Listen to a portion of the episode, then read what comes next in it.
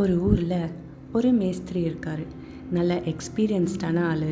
வயசும் ஆயிடுச்சு. சரி நம்ம உழைச்சதெல்லாம் போதும். இனிமேல் ரெஸ்ட் எடுக்கலாம். ரிட்டையர் ஆகிடலாம் அப்படின்னு முடிவெடுக்கிறாரு.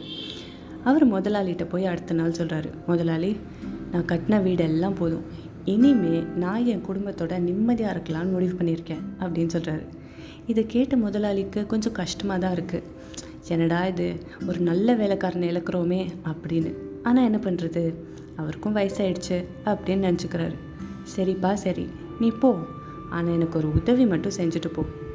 நீ தான் இந்த ஃபீல்டுலேயே பெஸ்ட்டுன்னு எல்லாருக்கும் தெரியும். கடைசியாக எனக்கு ஒரு வீடு மட்டும் கட்டி கொடுத்துட்டு போயிரு அப்படின்னு சொல்கிறாரு சரின்னு வேறு வழி இல்லாமல் ஒத்துக்கிட்ட மேஸ்திரி வீடையும் கட்ட ஆரம்பிக்கிறாரு. ஆனால் அவரோட மனசு அந்த வேலையிலேயே இல்லை. ஈடுபாடே இல்லாமல் நடந்துக்கிறாரு. எல்லாரையும் திட்டுறாரு. மட்டமான பொருள் வச்சு கட்டுறாரு. எப்படா இந்த வேலையை முடித்து தள்ளுவோம் அப்படின்னு சீக்கிரமாக முடிச்சும் கொடுத்துட்றாரு சரின்னு முதலாளிகிட்ட போயிட்டு முதலாளி நான் முடிச்சிட்டேன். நான் இப்போ கிளம்புறேன் அப்படின்னு சொல்கிறாரு இருப்பா இரு அப்படின்னு சொன்ன முதலாளி உள்ளே போய் ஏதோ ஒன்று தேடி எடுத்துகிட்டு வந்து இந்தாப்பா அப்படின்னு ஒரு சாவியை கொடுக்குறாரு. என்னது இது? அப்படின்னு யோசிச்சா இந்த வீடு உனக்கு தான் இதுதான் நான் உனக்கு கொடுக்குற பரிசு. இதை விட பெஸ்ட்டான பரிசு உனக்கு எதுனா கொடுக்க முடியுமா என்ன? அப்படின்னு சொல்கிறாரு அவ்வளோதான் வேஸ்டட் ஒரு நாதாரிக்கு போட்ட டீ.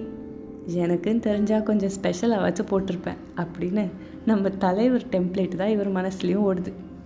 ரொம்ப அவமானமாக போயிடுது. ஒரு மாதிரி அசிங்கமாக ச்சே இப்படி ஆயிடுச்சேடா அப்படின்னு மொக்க வாங்கிட்டு போயிடுறாரு மேஸ்திரி. நம்ம வாழ்க்கையும் இப்படி தான் நம்ம தான் கட்ட ஆரம்பிக்கிறோம் நம்ம வாழ்க்கையை. கொஞ்சம் கொஞ்சமாக நாளுக்கு நாள் எஃபர்ட் போட்டு கட்ட வேண்டிய வாழ்க்கையில் நம்ம பெஸ்ட் எஃபர்ட்டை போடுறோமா அப்படின்னு கேட்டால் இல்லை.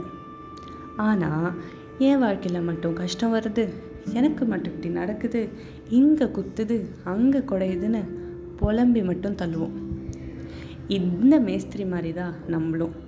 நம்ம ஆட்டிடியூட் நம்ம சாய்ஸ் இன்றைக்கி நம்ம எடுக்கிற முடிவுகள் தான் நாளைக்கு நம்ம வாழ போகிற வாழ்க்கையவே முடிவு பண்ணும். ஒரு உறவாக இருக்கலாம் ரிலேஷன்ஷிப் இல்லை வேலை எதுவாக இருந்தாலும் நம்ம பெஸ்ட்டை கொடுத்தோன்னா அதுதான் நமக்கு கிஃப்டாக கிடைக்க போகுதுன்றத இவர்கிட்ட இருந்து நம்மளும் கற்றுக்கலாம் இது கொஞ்சம் காஃபி நிறைய உற்சாகம்.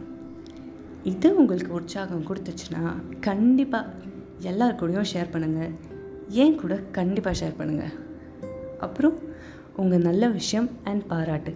இதையும் கண்டிப்பாக பகிர்ந்துக்கோங்க. ஏன் கூட? நான் மின்மினி நிறைய அன்புடன்.